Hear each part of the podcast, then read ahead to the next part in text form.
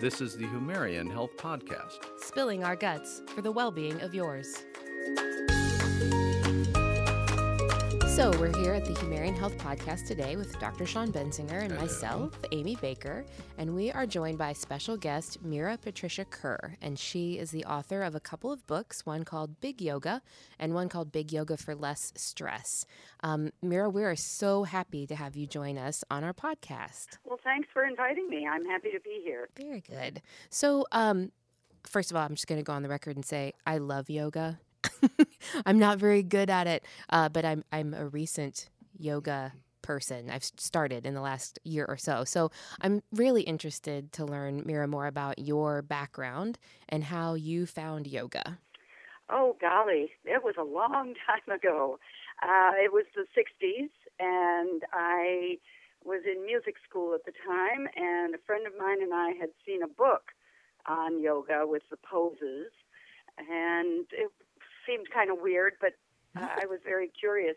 I had read a book about reincarnation by Jess Stearn, who um, wrote books about Edgar Cayce, who was the sleeping prophet. Mm-hmm. And in Edgar Cayce's readings, even though he was a Christian and was completely appalled by what came through in these readings that he would do when he was sort of in a unconscious state, mm-hmm. um, he, after years and years of these readings, which they recorded, um, he had a secretary write down everything that he was saying.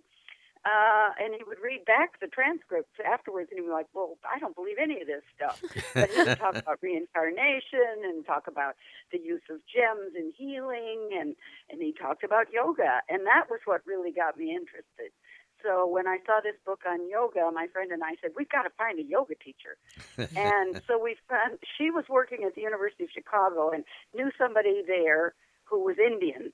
And the Indian woman said, "Oh, I know yoga. I can teach you yoga." So we went over to her house, wow. and she demonstrated several of the basic poses. And we practiced with her for a little while. And then ultimately, I found a studio in Chicago. I was living in Chicago and uh, there was a studio down in the Loop, uh, the Kriya Yoga people, and which is sort of an offshoot of Paramahansa Yogananda's yoga. And we, I studied there for a while, and then I got out of Chicago, moved to uh, New York and Connecticut, formed an all-girl band, and um, got friendly with the local health food store owner and we were chatting with him, the girls in the band and I, saying, "Well, is there a yoga place around here? We want to we want to get high." so our our main goal at that point was to to kind of get the same high that we were getting otherwise, naturally.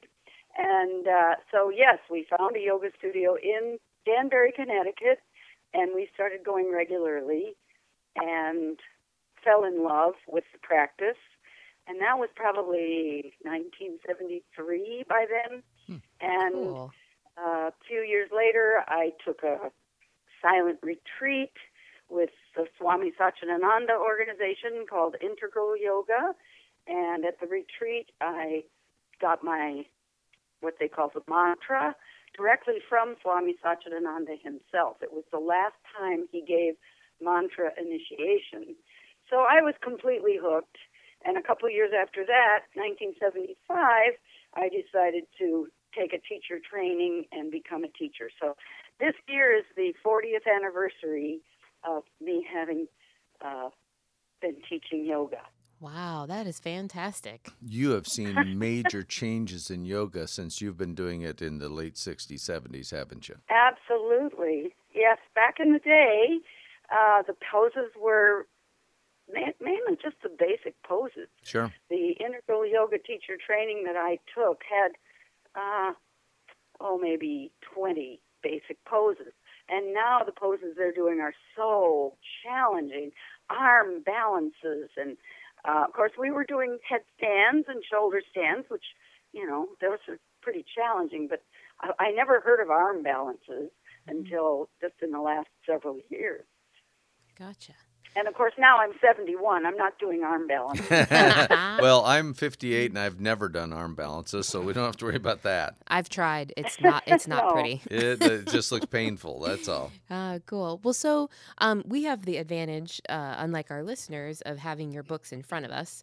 And so when we're talking about big yoga, it is, I would say, yoga for the average size person, as opposed to maybe some of the folks that you might see at a yoga studio. Um, and so I guess I'm curious too about um, the the impetus behind the book, Big Yoga, um, about your thoughts on just body size in yoga. Is yoga kind of for everyone? Um, kind of talk to us a little bit about that. Well, I when I was I was always a little um, shall we say zaftig. um, I was never a skinny mini the way so many yogis are. People that you see know, doing yoga now today are just like, well, they're athletes. They're not just yoga people. They're they're professional athletes who do yoga uh, several hours a day. But in the old days, um, when I was younger, I I was never a skinny mini, and then but I was always very flexible, and I always felt really good about my practice. I never felt any body shaming because I wasn't that big. But then I went through menopause, and with the changes in menopause, I just put on quite a lot of weight. I couldn't seem to keep my weight down, and so I finally just kind of gave in. And I thought, well, this is the body I'm in now. You know, your body changes so much. Uh, I'd already been pregnant a few times, and and you know, weight gained and lost, and fat and slender, and up and down. So, um, so when I went through menopause, I started adapting my own practice from what I'd been comfortable doing when I was more slender to, you know, making room for the extra weight. And as I was adapting my own practice, I realized that that I was onto something, that there are a lot of people who could benefit from adapted poses.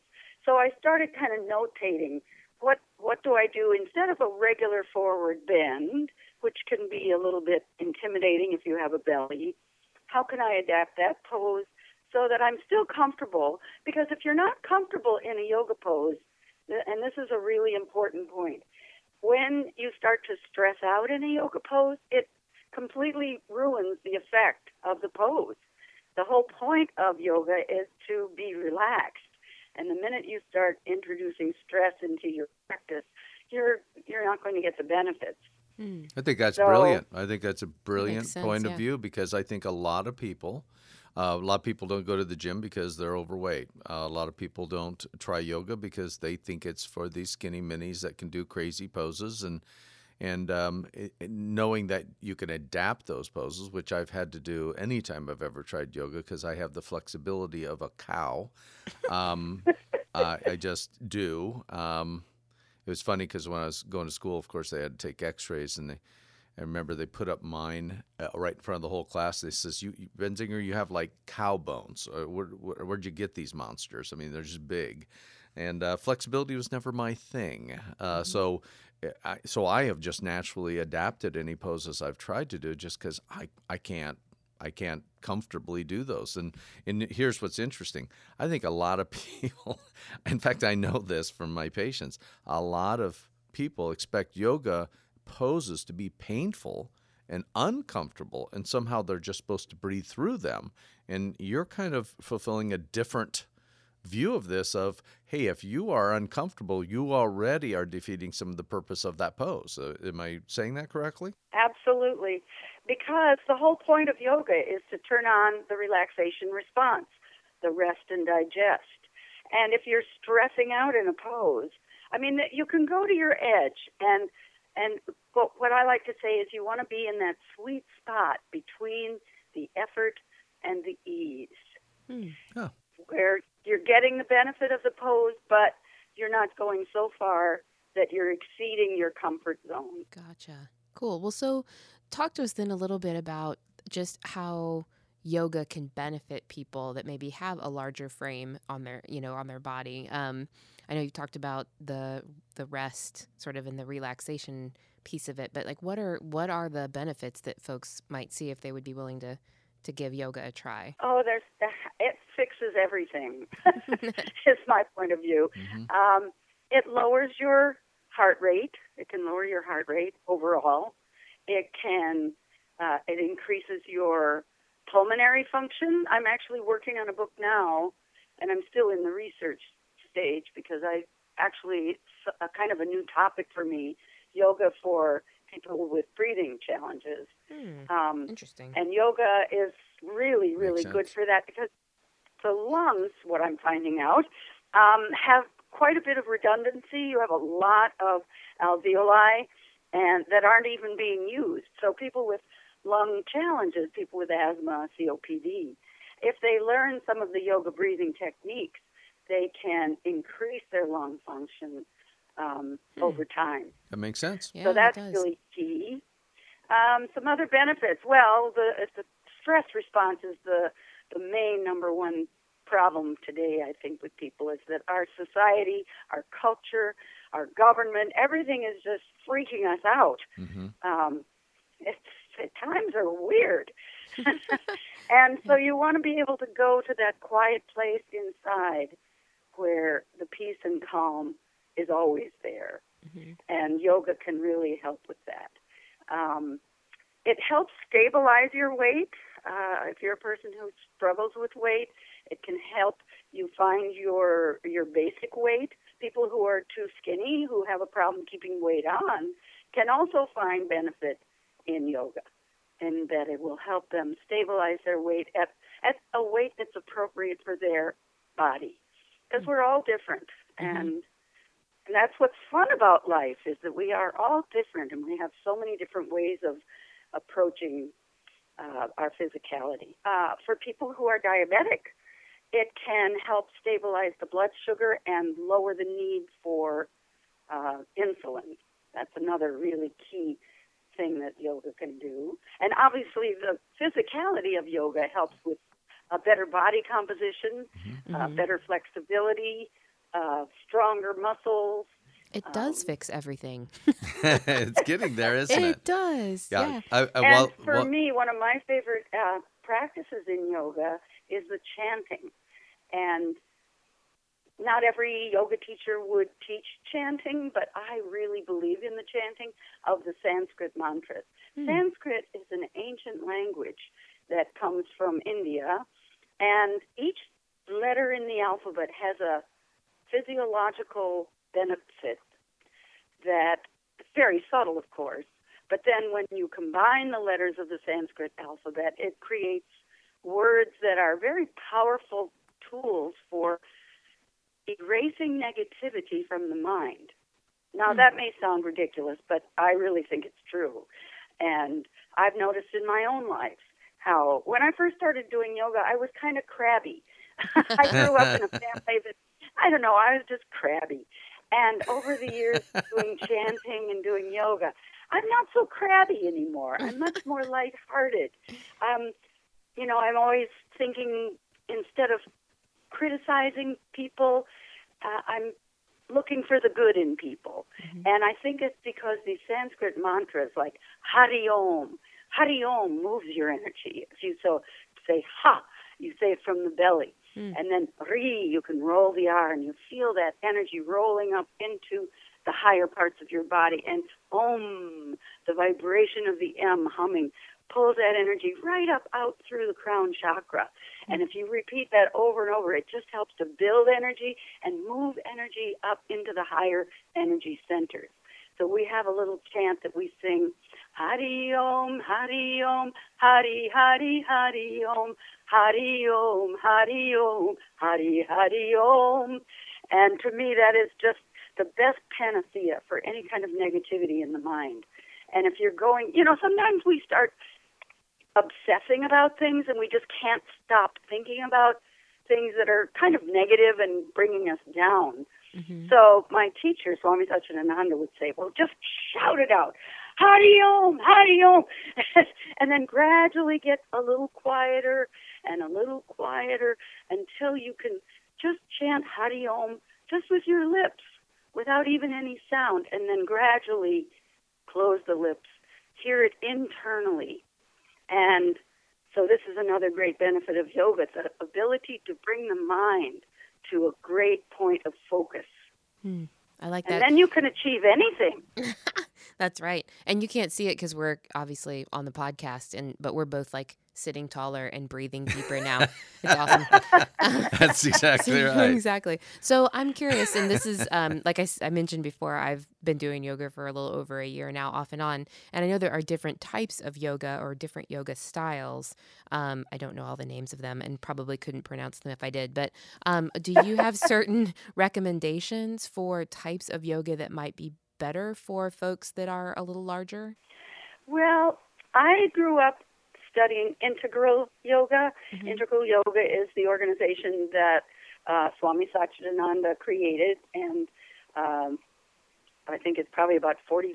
No, I think it's, he was in this country about 50 years ago. He came, and he started in New York. Peter Max actually was the person that brought him over. Peter Max, the artist, and they started just with a little group of people, and then it, it, the people were hungry, hungry for spiritual wisdom and sort of a, a different take on spirituality from maybe what their tradition was that they grew up with. And uh, so now I forgot what, where I was going with this. No, that's okay. well, we just- could chant Yeah, we- and get no, that right in I know. center. I am already actually in my head. No, We'll we were right talking there. about the types of yoga that um, might be better for folks. Well, I would always recommend integral yoga before anything else because that's where I've taken all my training. But there are other, uh, what we call brand, brands of yoga. Mhm. There's Shivananda Yoga, which I highly recommend because Shivananda was the teacher of Swami Satchidananda, who is Ah. my teacher. Okay. And uh, he has an international organization as well. He has a beautiful retreat site. I shouldn't say he, the, the organization has a beautiful retreat site at Paradise Island in the Bahamas Oh wow. where they give retreats and they give teacher trainings. And it's just a lovely place. I gave a, a workshop there a couple of years ago, and it's it's right on the ocean. It's complete bliss. And they offer teacher trainings every month. Oh They wow. just kind of grind it out. Every month, a new batch of students comes in to learn how to teach yoga.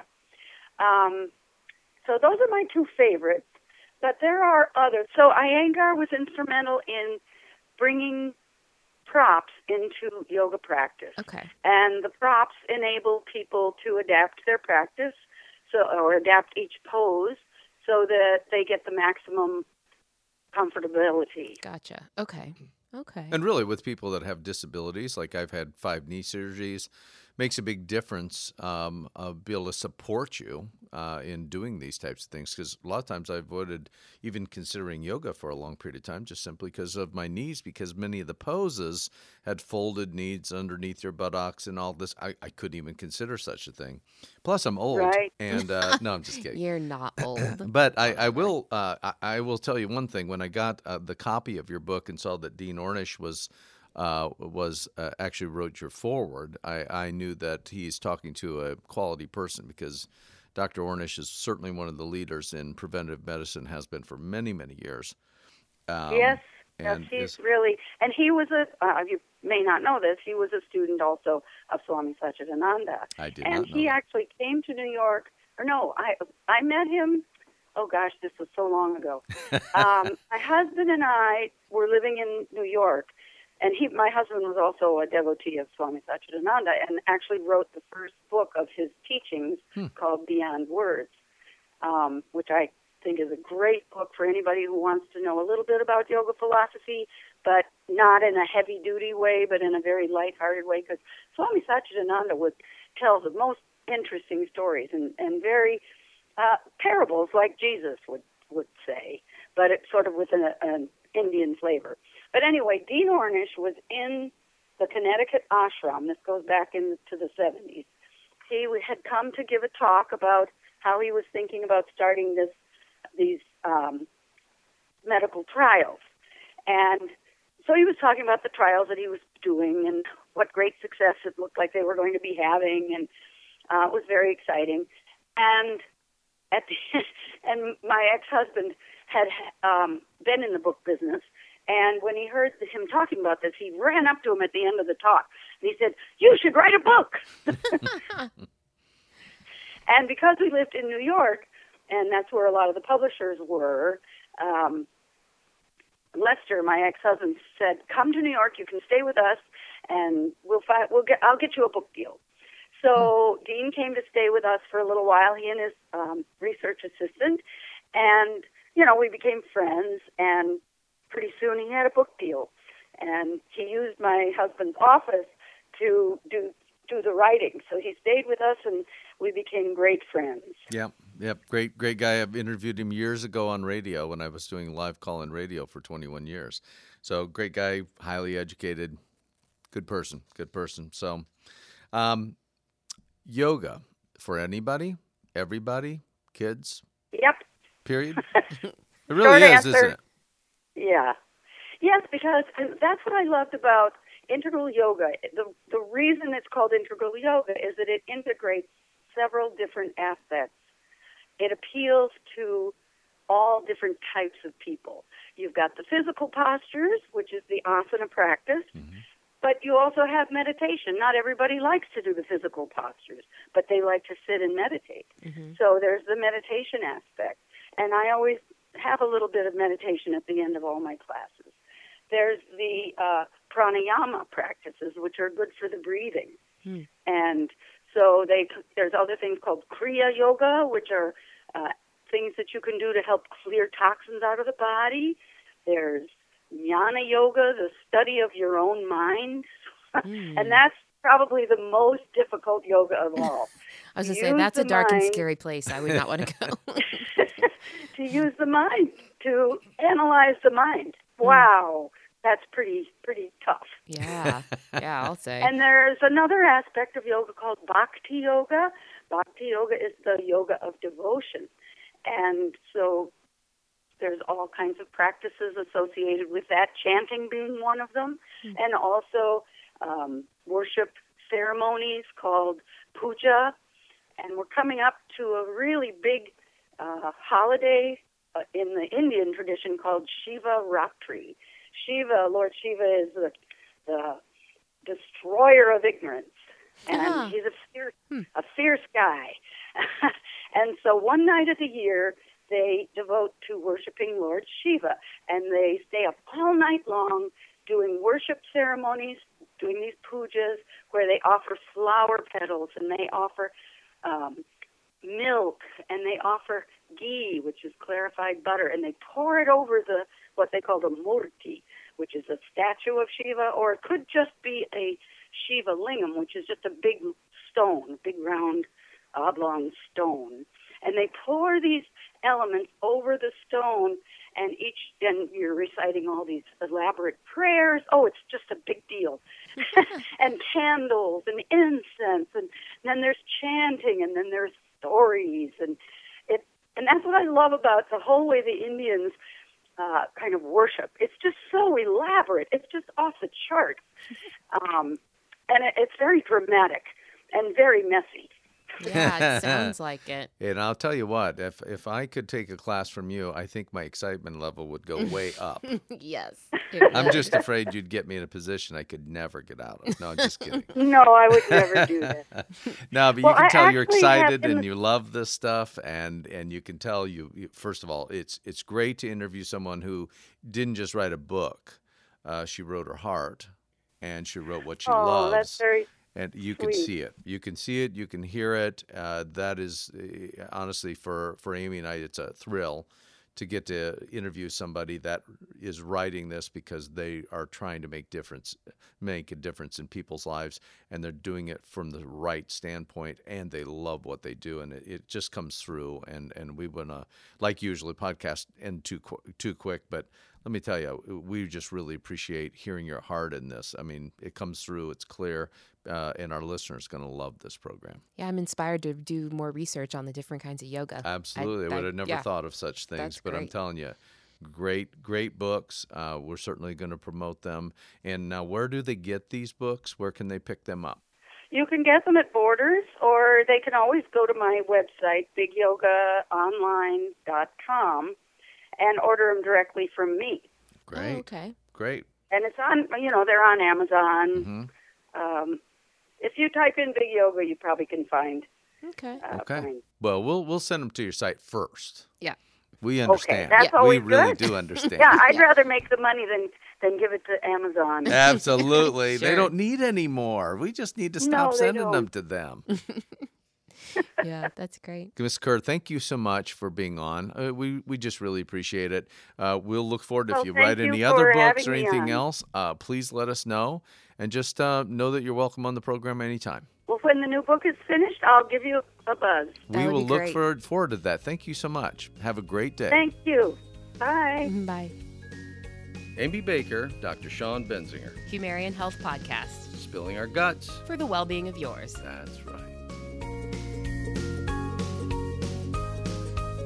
Thanks for having the guts to listen to the Humarian Health Podcast. If you have things you'd like to gut check, send us an email at gutcheck at humarian.com.